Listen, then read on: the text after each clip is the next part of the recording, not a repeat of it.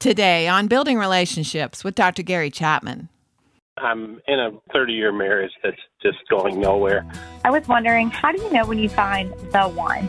I have been trying to get my husband to be serious about counseling sessions. It's only by His grace I'm actually sitting here and calling you.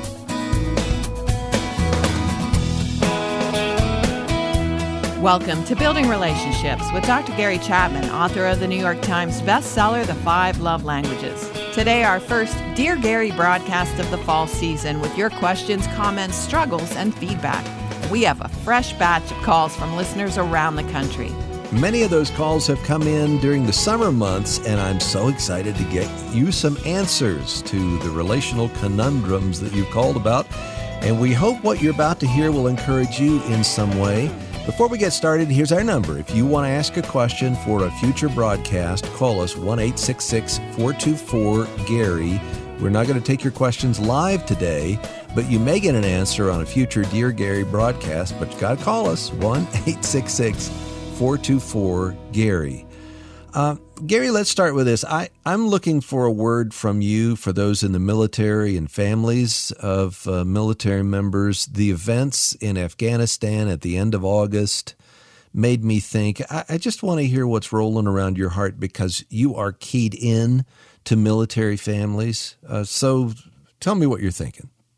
Well, Chris, I think there's still a lot of pain, a lot of hurt, a lot of frustration in the part of military individuals, uh, by and large, and and the rest of the country for that matter. Uh, you know, my heart goes out to uh, the military and the concerns that uh, many of them have about uh, you know these these events that have happened. I think this is where we pray for each other. We listen to each other if we have uh, relationships with military families we listen to the hurt, to the pain, to the frustration that they have. You know, we can't change things. We can't go back and change history, but we can be empathetic with each other. And I think that's uh, that's what we need when we're going through grief and, and frustration over such issues. We need friends who will who will listen to us, who will let us talk. And as friends and family, we need to we need to be hearing people who are hurting uh, not with a view of solving the problem, but with just a view of walking with them through the pain and through the hurt. I like that. And it, there's something that all of us can do. And I think prayer is one of the uh, most profound things, the most powerful things that you can do as well. Uh, and and here's another area of where families have really gone through the wringer, and that is through the Alzheimer's journey. There are people who are living that right now, and our featured resource today is a book that you wrote with Dr. Ed Shaw and Debbie Barr Keeping Love Alive as Memories Fade, The Five Love Languages, and the Alzheimer's Journey. Uh, there are a lot of families in various stages of, of walking down that path. Well, there are, Chris. Uh, you know, when we wrote that book, uh, I really entered into that world uh, because I sat, you know, in sessions with spouses uh, of those who had uh, the disease, uh, Alzheimer's or some other form of dementia, and just sense the pain and the hurt of that journey. It's a slow journey. It's a long journey, and uh, that's why we wrote this book, trying to give help and hope to the caregivers, which often is the spouse and adult children, as well as professional caregivers as well, who are working with those who are who are wrestling with the struggles that come with this, and uh, trying to help them understand the whole value of, of love, emotional love, and that the person who's going through the disease even near the end, they can still feel loved because right. the emotional part of the brain is still there. And even though they can't respond to you sometimes, the love languages gives you five ways to dip in and touch them.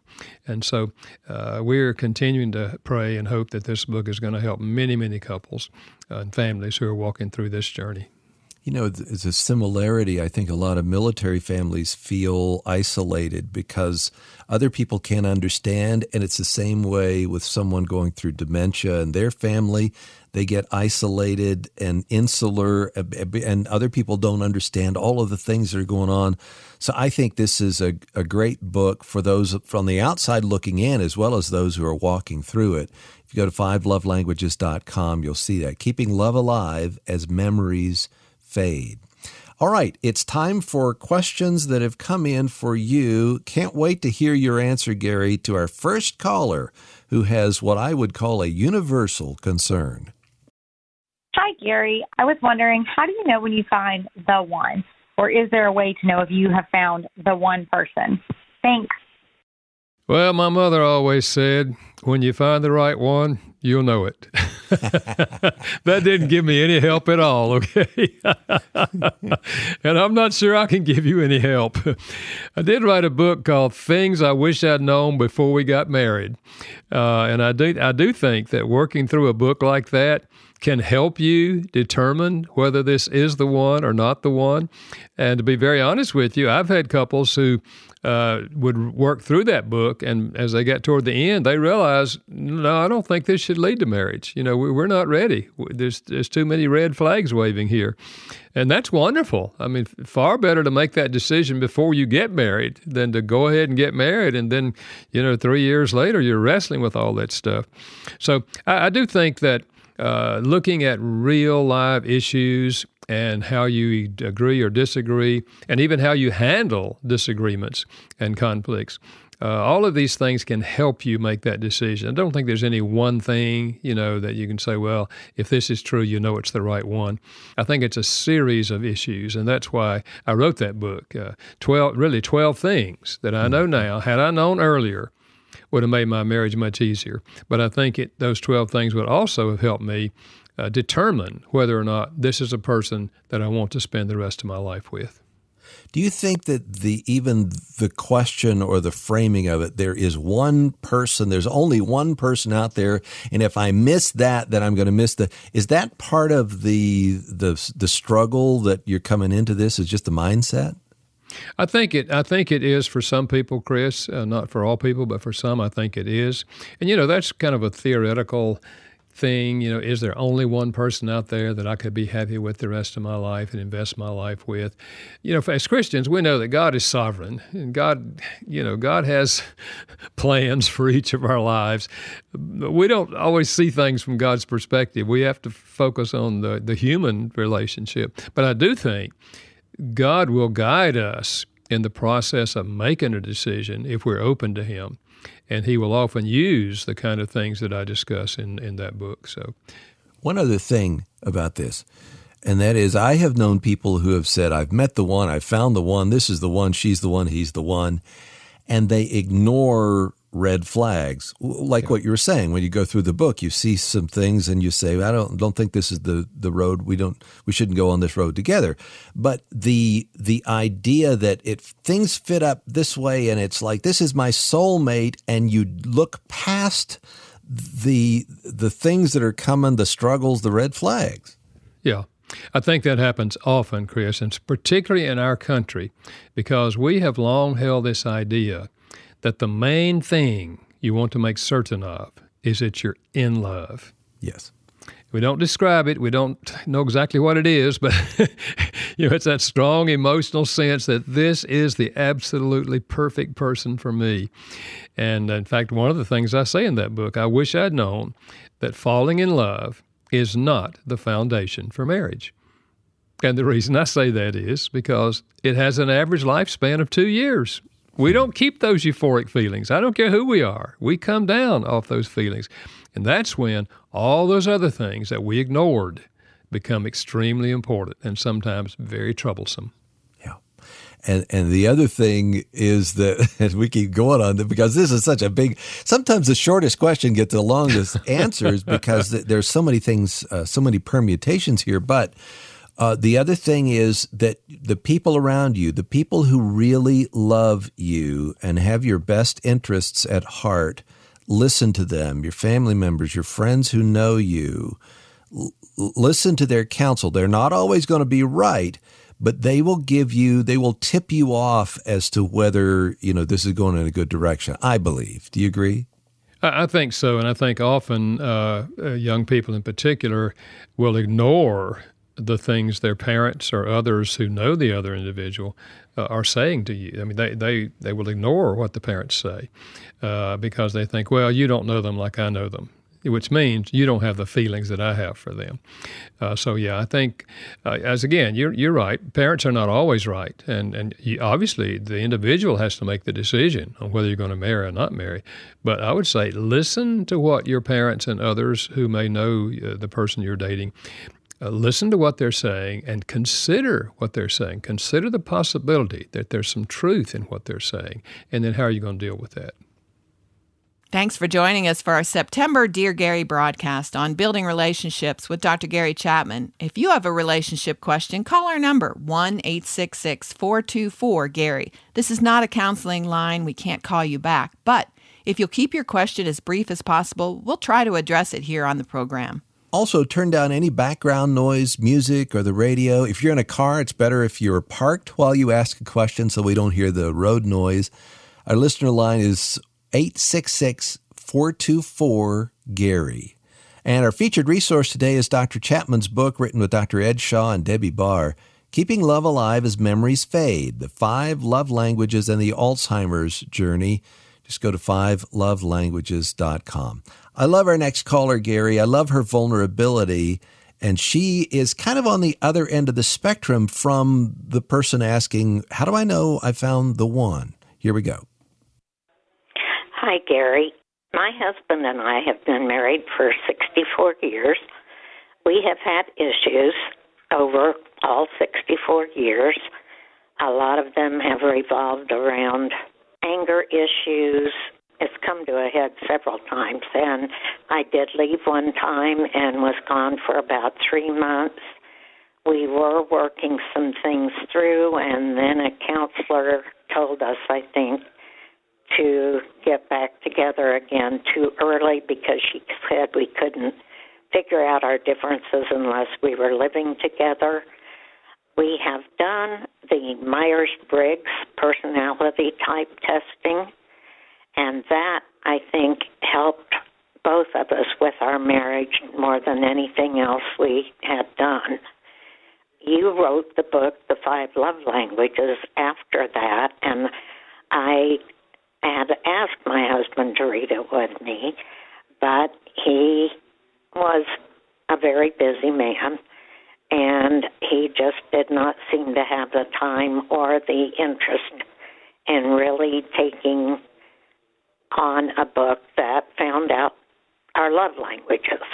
So we never really went through with it.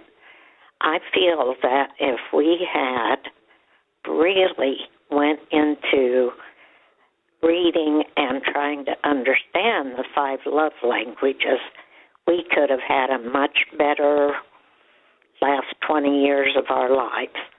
I just wonder what you say about taking something like the Myers Briggs type personality testing and then getting into your book, The Five Love Languages. Thank you, and we enjoy your program. Or my husband listens to your program sometimes too, and I listen to it. And right now we're listening to it together, and today I think has been very, very good for us to hear. Thank you. God bless you. Well, I appreciate that call. You know, when you've gone through 64 years together, a lot of ups and downs, and, and most couples who've been together that long have been through ups and downs. Uh, but I do believe she mentions the uh, Myers Briggs personality uh, test.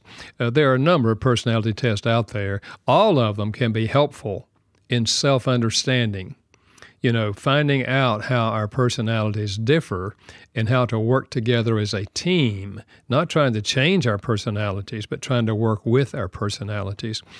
And the love language really uh, goes very uh, comfortably with that because what the love language is doing is trying to help us discover which of the five love languages speaks most deeply to us that is, meets our need for emotional love. And then choosing and learning how to speak the other person's love language. So it can be very helpful.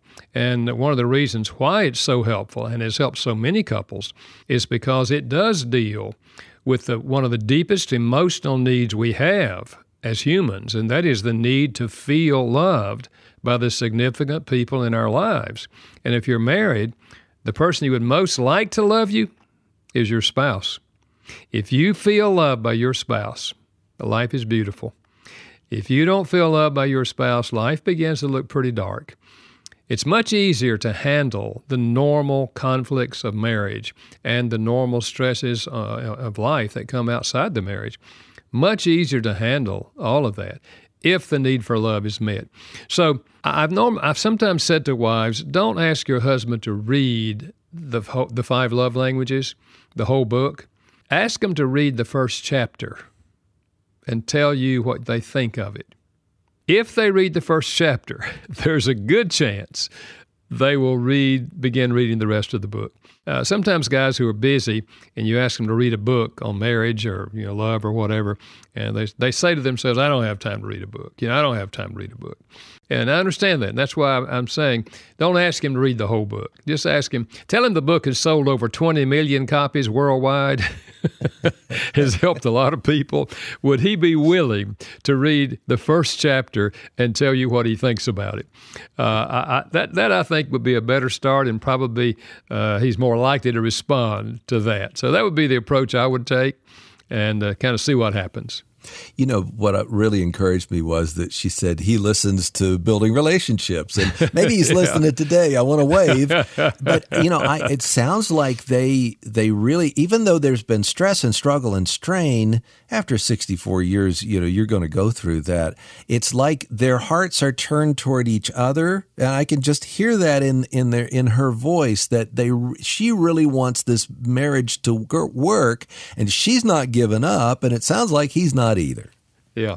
And that's my hope for them. Don't ever give up. Don't ever stop. You know, marriages are either getting better or they're getting worse. We don't stand still we're getting worse or we're getting better. The value in reading a book, the five love languages, or any other book on marriage, the value of working through a book together is you get an outside voice coming into the marriage. To which both of you can respond. You know, whatever the chapter is, you read it uh, individually and then say, What can we learn from this chapter? And uh, chances are you're going to grow uh, and get better rather than getting worse. If you simply sit still you have no outside voices speaking into the marriage, chances are it gets worse. So that's why I think going to a marriage conference or uh, working through a book in, on marriage, both of those things can be extremely helpful in moving a marriage in a positive direction. If you go to fivelovelanguages.com, you can find out more about that New York Times bestseller, The Five Love Languages. Again, fivelovelanguages.com. I like it because I could pronounce all the words in the book. It now, now here's a big question: Is that and this one has been thrown up to you a lot, Gary? Is there a sixth love language? Our next caller believes she's found it. Here we go. Hi, Gary. I would like if you would address on your show uh, this issue: money as a love language. I have discovered recently that the, all the problems with my daughter, she's 56, have been because I did not speak her love language, which is money. Um, I'm divorced, so she preferred her father because he had the money. And recently, I'm getting older now. Uh, we discussed my will, and in my will, I give everything to her. And so her attitude towards me after 40 years, completely changed, completely changed. So I imagine her love language is money. One thing that comes to my mind is that choosing money is a devil's bargain. So I don't know. I I would like some enlightenment on this if you could please address it. Thank you very much. Well, it seems like it helped the, when, when your daughter found out you were leaving everything to her. uh, that can say several things. It can say that she's very materialistic and mi- minded, and she now that you've made that choice, she wants to be kind to you so that you don't change your will. I don't. I'm not accusing her of that. I'm just saying that's always a possibility. Uh, money, I would say, uh, in terms of love, uh, it is a dialect of gifts I would say, you know, a gift is something you go out and spend money to buy or purchase. At least some gifts are. Other gifts are free, of course. Uh, picking flowers out of the yard, that's a free gift. Uh, but I think uh, for a person for whom uh, giving money uh, communicates to them that you love them, uh, that would be a dialect of gifts, which is one of the five love languages. I have no idea, of course, uh, the dynamics that are going on inside your daughter. I mean, you described, you know, how the your your husband after the divorce uh, just gave her money and she loved him, she was drawn to him, you know, but not to you because you didn't have money to give her.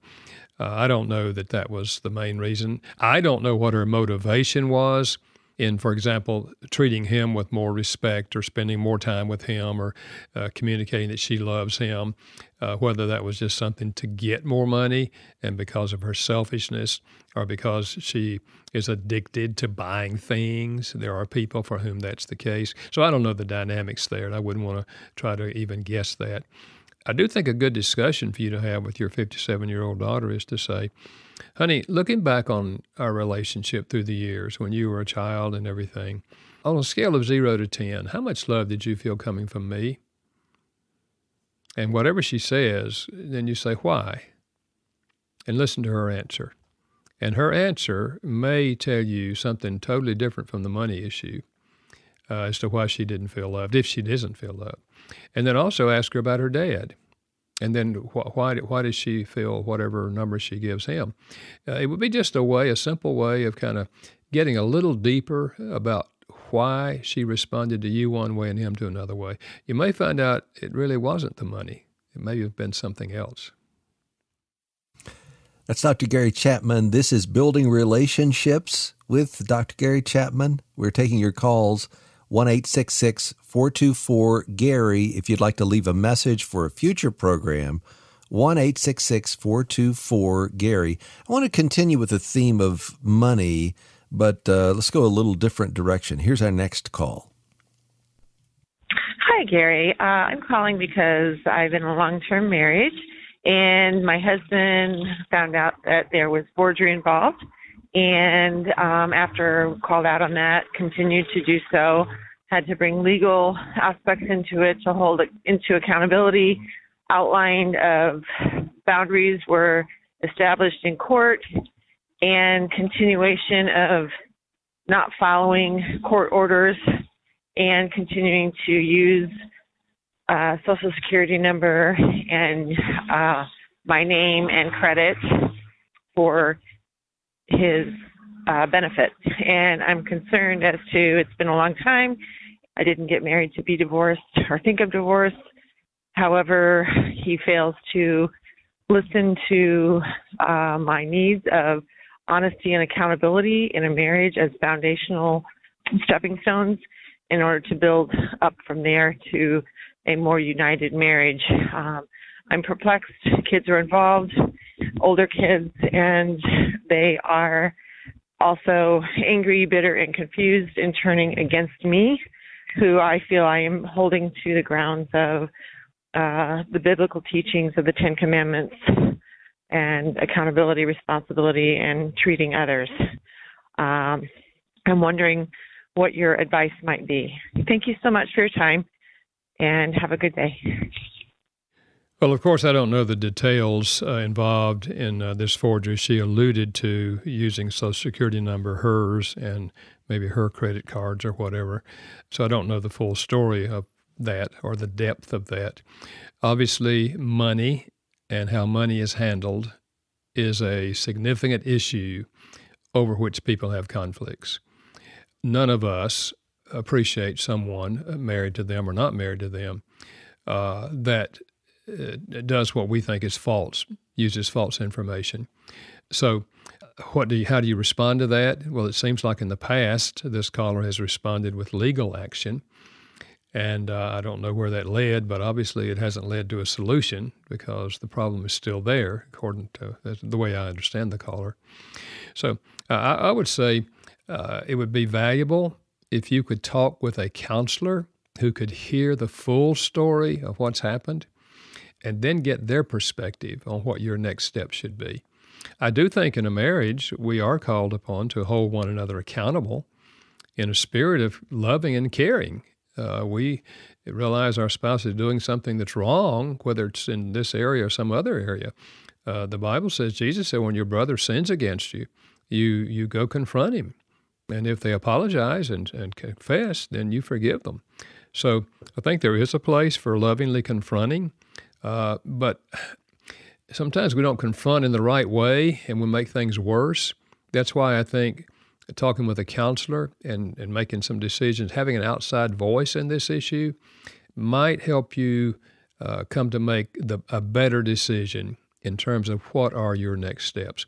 If he would go with you for counseling, that would be ideal.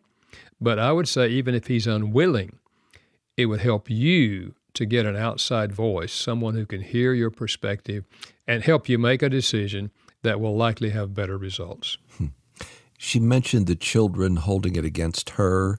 And I've seen this sometimes happen that a spouse will want to protect their kids from some of the things that are going on, you know, that they're they don't really need to know everything here. And then that kind of comes back on the spouse that wants to protect the kids because they don't know everything. Uh, have you seen that as well? I have, Chris, often. And I think that's why, especially with adult children, she mentioned they were older children. I'm, I'm assuming adult children. Uh, it's always better that they have the full picture from both sides uh, and hear the full story. Then they are more likely to make a wise decision on how they treat the mother and the father because they have the whole story. You know, I don't know uh, obviously from just a, the short call that we had, whether that's been done or not. Uh, but there's some reason why the children are blaming her rather than rather than him. So, uh, yeah, I think a full understanding, and I'd say even there, if your adult children are willing to go for counseling with you, that would be very, very helpful because again, you've got somebody who's not involved in this thing emotionally who can help you and hear hear both sides of the issue. Uh, and that's basically the one of the roles of a counselor is to help individuals understand each other's perspective and then make a decision that would be the best decision. If you enjoy building relationships with Dr. Gary Chapman, visit our website, fivelovelanguages.com. You can hear our program again there, check out past programs, download the Love Nudge app, and a lot more. Go to fivelovelanguages.com. You'll also find out about the book by Dr. Chapman, Dr. Ed Shaw, and Debbie Barr, Keeping Love Alive as Memories Fade, The Five Love Languages, and the Alzheimer's Journey. Just go to fivelovelanguages.com. She is lonely in her marriage. Have you ever felt that way? Listen to our next caller. Hi, Gary. Um, I have been trying to get my husband to um, be serious about counseling sessions and uh, looking within himself as far as where our marriage is lacking. It has been an ongoing thing for well over 20 years. We will be celebrating 33 years this summer. It is a constant battle of of me feeling very neglected, very lonely. We're not allowed to talk about the hard issues in what we deal with as far as the, our home and our kids where we see ourselves in the next few years, especially as we are retiring, uh, looking forward to retirement possibly. My question, I guess, is uh, the things that I fear, my husband does not, nor does he think about those things. And so it, it scares me. Um, I don't trust him for a lot of reasons. Number one, lack of communication. Number two, um, drugs and alcohol. Number three, deception, um, always hiding from me, um, not being truthful with me. Uh, when I do confront him, lack of caring for me as far as financially and emotionally. Um, and so I have posed to him the last couple of years that I want a separation. I want him to move out. And then he says, nope, we'll do the counseling, which is all fine and good we do the counseling, but I feel like it is his way of just trying to please me without necessarily doing the work or the change. And so, what should be my next step? I am quite exhausted. Thank you. Bye. Well, I'm empathetic uh, with this caller because I think when you have wrestled uh, over a long period of time dealing with these kind of issues, uh, you can get emotionally depleted. Uh, I understand how people can get to the place where they just feel like I, I just want to get out. I just want to be separated. I just don't, I don't want to live with this every day. Uh, I do think, however, that going for counseling is helpful. At least it can be helpful. And it seems like uh, he chose to go to counseling rather than to pursue separation. Uh, I would see that part as positive. Now, she indicated he's not responding well to the counseling. He's not making any changes. But I wouldn't give up. I don't know how long you've been going to counseling, uh, but I wouldn't give up because sometimes in the early stages of counseling, uh, individuals are not open, they're not uh, taking suggestions and making changes, but that doesn't mean they want. So I would say uh, stick with the counseling at this point. Uh, that's a positive thing. There's, there's hope in that. So I would say, as long as he's willing to go for counseling with you, I would continue going. I would just try to be honest in the counseling sessions, and hopefully your honesty will help him be honest. And uh, at some juncture, he may make the decision that he is willing to make some changes. Obviously, alcohol and drug uh, abuse uh, is extremely difficult to have a close, loving marriage and still be abusing alcohol and drugs. So that that is a huge issue. I'm not saying it's the only issue, but it's a huge issue which will have to be dealt with and should be dealt with in the counseling context as well. So I, I would just say don't give up. Don't give up as long as he's willing to go for counseling. And if indeed nothing changes and the counselor comes to the place where they, uh, with you, decide that the better thing is a separation, because sometimes it's a loving separation. And by that I mean we we have the attitude, I love you too much to sit here and do nothing and let you destroy yourself and destroy us. And so it's a separation that's based on love. Often, particularly with those who have alcohol and drug addiction, it is often that sense that I'm about to lose something that I really want that motivates them to deal with the real issues. But I, I wouldn't try that by yourself. I would I would try that with a counselor because you need somebody to walk with you through that journey if indeed that's the step that uh, you decide to take. Okay, here's a similar call from a wife who has made the difficult decision to leave and I want you to hear because she's right in the middle. When she called with this question, and it's been a while now, but when she called with this question, she was in the middle of that. Here we go. Hi, Gary. I uh, recently left my husband of a year. Um, we do not have any children together. We've been together for two years, married for one. He is very verbally abusive towards me and um, it took its toll on me, and I'm sure it took its toll on the children. And I decided um, I prayed, prayed with the children, and um, we decided to to leave the house. We've been communicating through via email.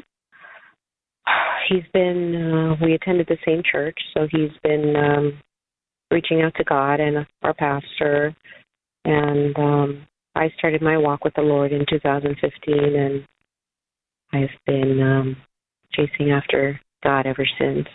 Um, it's only by His grace I'm actually sitting here and uh, calling you. But I wanted to ask you: Is it okay after I feel in my hearts of hearts that God has finished teaching me a lesson? I've been in this place before, Gary. You know, my history or past is repeating itself back then it was way more severe than it is now. Um, but you know, is it okay to be patient, wait for the Lord, and wait for Him to answer to see if staying in this marriage is a place I belong? Is it okay for me to take that time to allow God to finish His perfect work in me, which you'll never finish? But is it okay to take time away on my own, spend time with the Lord, and be at peace I haven't felt this much peace in two weeks than I have in about nine, ten months. Um, I know God is a God of restoration, you know, for our marriage and you know our family, but I'm not sure. You know, I believe it is. I wanted to ask your opinion. Thank you so much. Living in His grace. Well, I'm encouraged by the fact that the caller seems to have a genuine relationship with Christ and is really taking her walk with God seriously. Because our only hope ultimately in life is God. God can change people, and God does change people. So I understand how a person in a verbally abusive marriage can get to the place where they feel like they have to get out because they can't they can't go on. Emotionally they're going to they're going to cave in themselves. Now she mentioned that uh, the two of them she and her husband had no children together. Apparently she had children by another marriage because she talks about she and the children left uh, and she also at least the impression i got that she was married before and she went through a divorce in that marriage and now she she's in a second marriage so the fact that the husband reached out to the pastor and is going to the pastor, and perhaps uh, the pastor will either do counseling with him or he'll refer him to someone, is a positive sign. Because when a person has a problem like verbal abuse and they're willing to reach out for help, there is help.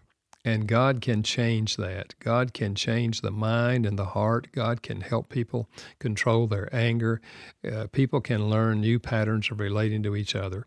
Typically, verbal abusers are people who are verbally abused in the past themselves. And they don't like that about themselves when they think about it. Uh, they're just following a pattern that, that was developed in their heart and their mind. So I would say, yes, take time. Don't rush to divorce. As long as your husband is reaching out to your pastor or someone and trying to get help with his problem, his part of the problem, you be available for counseling at any juncture that uh, that he's open for marriage counseling after he's begun to deal with his problem, and let's see what God can do, because you know I have seen over the years worked with many many couples. Uh, I've seen so many couples find healing when they're open to God and reaching out for help and willing to make changes. So I would say don't rush to divorce. Give it time. Give the husband time and give the pastor and others who may be working with him time. And I, th- I think if you can have a loving relationship with this man, I think that's what you want. And so let's give it time and let's see what God can do. What do you do with her feeling of I'm finally feeling peace for a long time and and being separate from him? I think, Chris, when you've been in a relationship where you're verbally abused over and over and over again, it is a sense of relief when you move out because you're not in the battle. You know, you've left the battlefield. You're not getting shot every day with the verbal bombs. And so there is a sense of peace. There is a sense of you can breathe, you can take a breath, you know, and that can be healthy. That's healthy for her emotionally. And so it's not all bad. The situation she's in is not all bad. It's that she's actually taken a positive step by getting some breathing room for herself. And then that action has stimulated her husband to reach out for help. So uh, they're in the midst of, I hope, in the midst of finding help. And uh, if so, uh, this separation time will be will serve will have served God's purpose.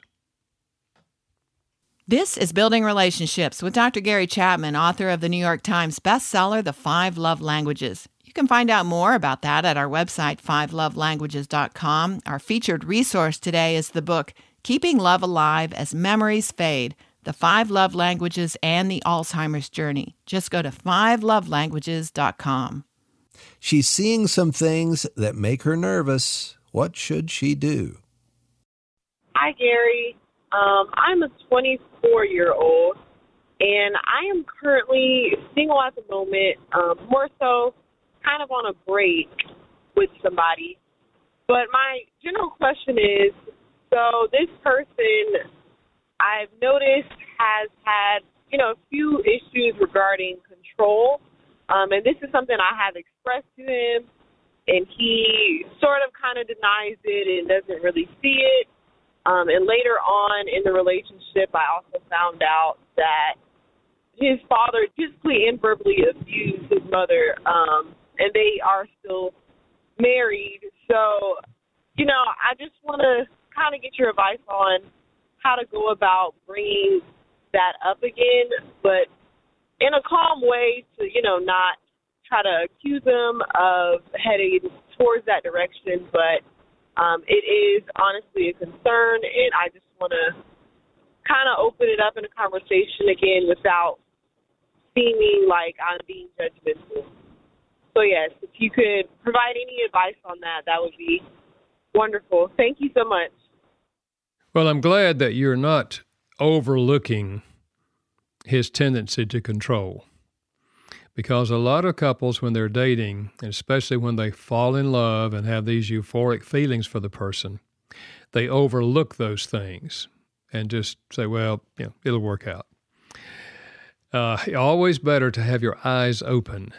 And when you see something that you think, I could never live with that, you know, I could never live with somebody for the long haul with that, that is a red flag waving. And so I think you need not only to bring it up with him, but you need to say to him, I think this is an issue that if we can't deal with it, uh, we can't make some progress here. Uh, it, this may lead to our the end of our relationship. I mean that a controlling personality that is that is not been tempered by the Spirit of God, and that person come to see themselves and see the way they're naturally bent to control uh, you, you, you cannot have a positive, loving relationship with somebody who is a controller. Uh, it's a personality uh, trait that can cause havoc in, in, a, in a marriage.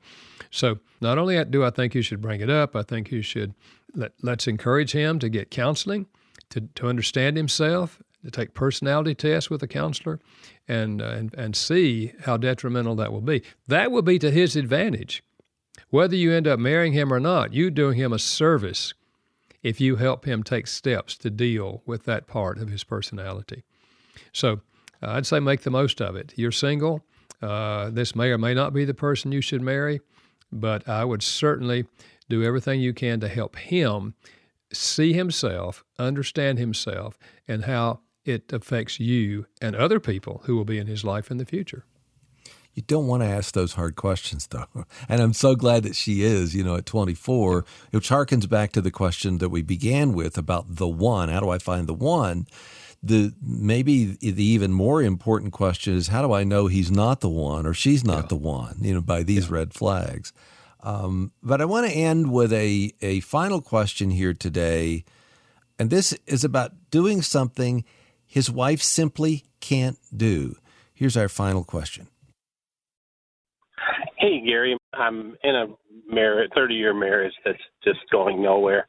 Um, I have a question about forgiveness and how much forgiveness. I, I, my wife simply will not forgive me, and it's just hard to live with because everything's so bitter and angry all the time. And so I'm just wondering what are my options here? I mean, continuing to love her, but also trying to be happy. Thank you. Well, the caller doesn't say uh, what his wife needs to forgive him for. If uh, if he's saying she won't forgive me, obviously he has done some things that she needs to forgive.